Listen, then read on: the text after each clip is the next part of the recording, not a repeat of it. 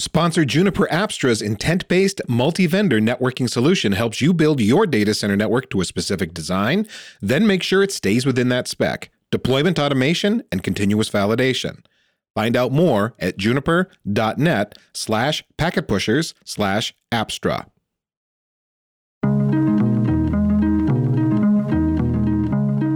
Welcome to the IPv6 Buzz podcast, where we dare dive into the 128 bit address space wormhole Quick reminder there's sponsorship opportunities available for IPv6 Buzz and the other Packet Pusher podcast shows. So if you're interested, go to packetpushers.net slash sponsorship and you can get all the details there. Uh, if you've got something cool working with V6, hey, we definitely want to hear about it. So come join us on the V6 Buzz. We'd love to talk about IPv6, obviously. I'm, I'm Ed Horley with my co-host Tom Coffeen and Scott Hogg. And uh, I think today we're going to sort of just do an end of year wrap up uh, for um, for 2021, right, guys? I think that was uh, the goal here, just to sort of wrap up the year and say, and mainly to say thank you to all the listeners out there. That was the year that was in IPv6. yeah, but really, well, thanks thanks a lot to our listeners this year and for for joining us on our IPv6 journey on IPv6 Buzz. It's been uh, we've covered a lot of ground, and we hope it's been entertaining and and useful and and enlightening for folks. Yeah, I, it's great to hear from our listeners too.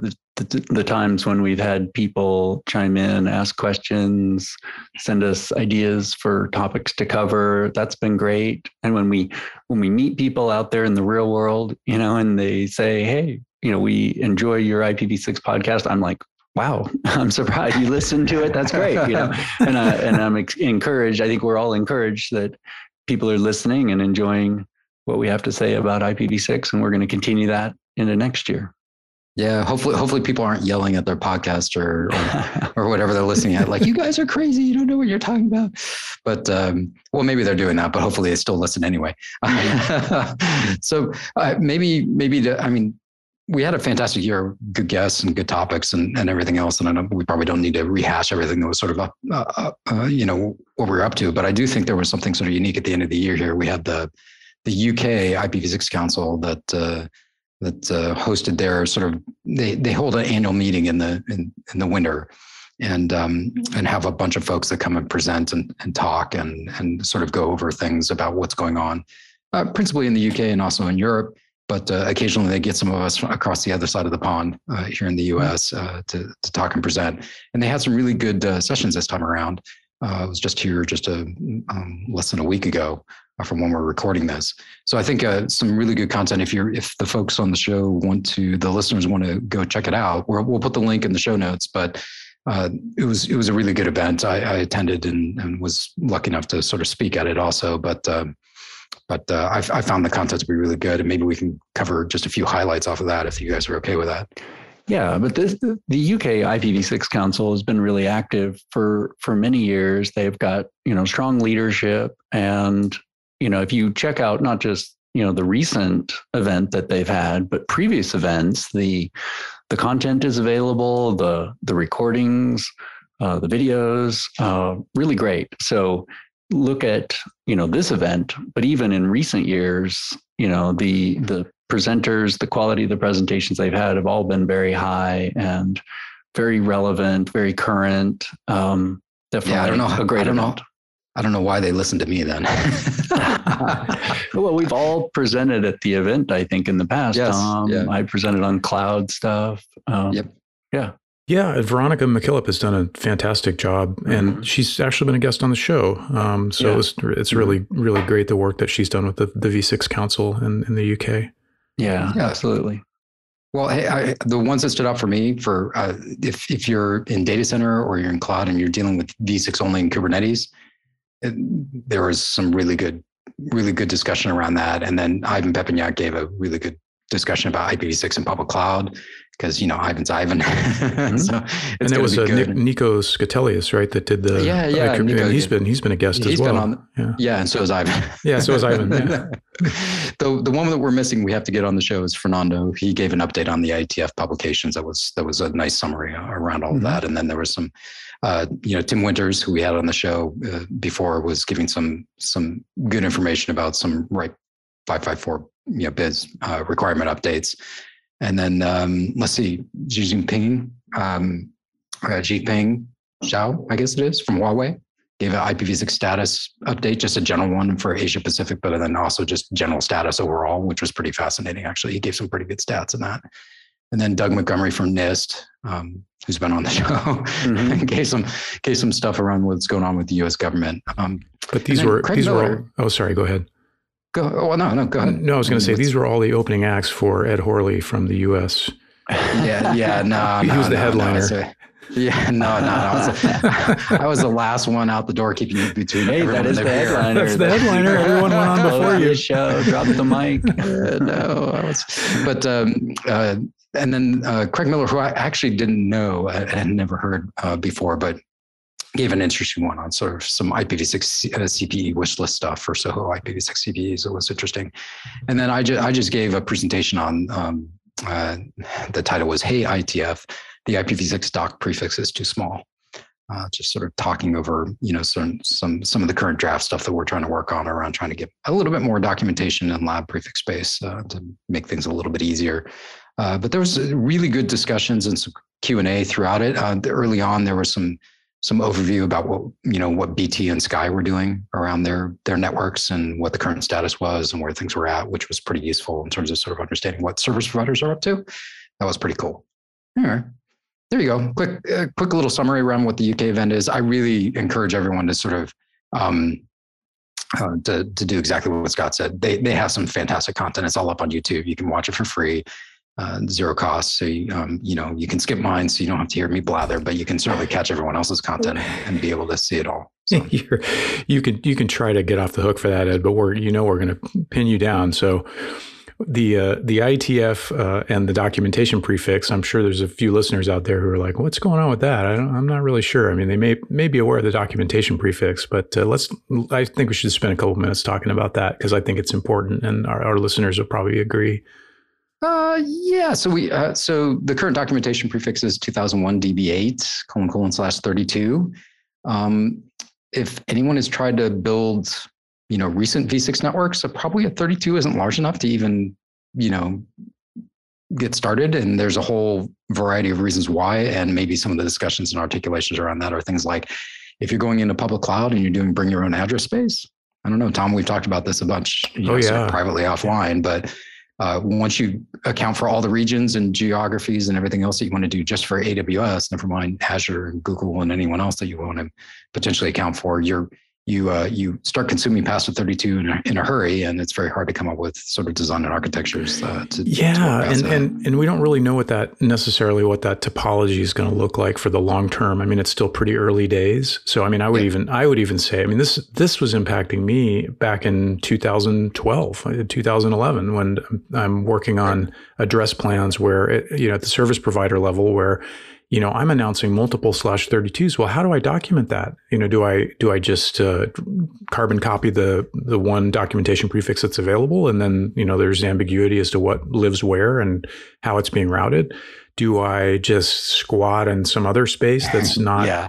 used? And that's I've done that in the past where it's like, hey, there's this other, you know, slash 16 lying around that's plenty big, and I'll just use that knowing that it's not routable and nobody's nobody's actually numbered into it. But then that causes confusion as well. Somebody mm-hmm. that, you know, that doesn't necessarily know, they look at that prefix and they're there's no clarity. Is it is that a is that part of the GUA? Is that a is that part of the documentation prefix? Did you know what did I miss here? So right. it, has been this has been impactful for a really long time, and it just seems a little bit silly that you know with the address space that's available that we we don't uh, you know we haven't already sort of remedied this by just expanding the space. So that's really what the IETF drafts. There's because there's there's actually two. There's the one for documentation, but then there's also the the lab prefix one. Then maybe you could talk a little bit about what that's to do. Yeah, I just think that I, I, think we need space for lab. it's that mm-hmm. simple. Mm-hmm. I think we I think people need to be able to build labs to to sort of demonstrate what's going on, but you want to ensure that what you're building isn't going to, you know, number one, consume uh, existing address space that you do have allocated for yourself. It seems mm-hmm. foolish to, you know, maybe it, it depends on what your address plan uh, design architectures are. Maybe you maybe you request a 32 and you ask for a whole another 32 just to be able to doc you know to build a lab of your existing 32 which is perfectly legitimate in my mind's eye um, but many people many folks don't do that or they need to share a lab with someone else uh, for some other reason uh, or they want to build it in a public cloud and make it available for other for other folks but uh, you know they're going to do something like you know npt v6 or put a server load balancer or put a proxy in front of it to not make it generally available in terms of just making it wide open. You just need space to be able to do that. So I just felt like uh, getting some lab space would make a lot of sense. And, and why doesn't ULA work for that? I mean, that's the first answer that you get back, right? And there, but there's yeah. a good, there's this there's like a dirty little secret here, right? Yeah, ULA doesn't work particularly well when you're when you're in dual stack environments. I actually think ULA is useful if you're going to do v6 only, right? V6 mm-hmm. only, you can definitely you can definitely talk about using ULA for for some of these purposes. But the reality is that's not the world we live in today. We're going to live in a dual stack world for quite a quite a while here, and uh, and so ULA becomes a problematic. Just like we talked on previous shows, it just doesn't. Yeah. It has this whole set of structural problems, but we're way off base from just yeah, yeah. Well, this is us, right? This even at the end of the yeah. year, it's like, oh man, we're gonna just go down the rat hole of IPv6. I interrupt this podcast conversation and possibly myself to explain who the heck sponsor Apstra is. In a nutshell, multi vendor network automation plus continuous validation. And I stress multi vendor because if you've been paying attention to acquisition news, you know that Apstra was bought by Juniper a while back. So you might be thinking you don't care about Apstra unless you're a Juniper shop. And that is just not true. Apstra can handle data center network automation across a spectrum of vendors. So, what do we mean by data center automation anyway? We mean that you design the DC network to meet some business requirements you have, and you do that within the Apstra interface, and let's say it's leaf spine with EVPN. Apstra's got access to the network devices themselves, and it takes your intent to create that leaf spine physical network with an EVPN overlay and configures it for you. I mean, Apstra can't plug the cables in for you, right? You still have to do that bit. But Apstra can tell you when the cabling is out of whack, whether that's during the day zero build out phase or the day two, hey, it looks like an optic failed phase. And that's sort of the point here. Cabling, routing relationships, device and link addressing, inter-switch links, VLANs, VTEPs, mappings, tons of these things, uh, so many that you don't want to have to do that configuration yourself.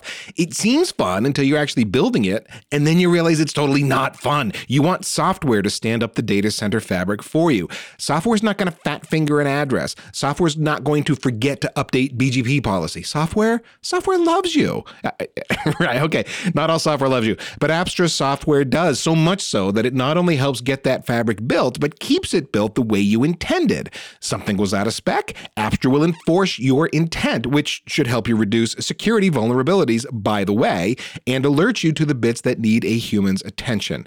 Apstra claims up to 80% improvements in operational efficiency, 70% improvements in mean time to resolution, and 90% improvements in time to deliver. And that is a lot of love.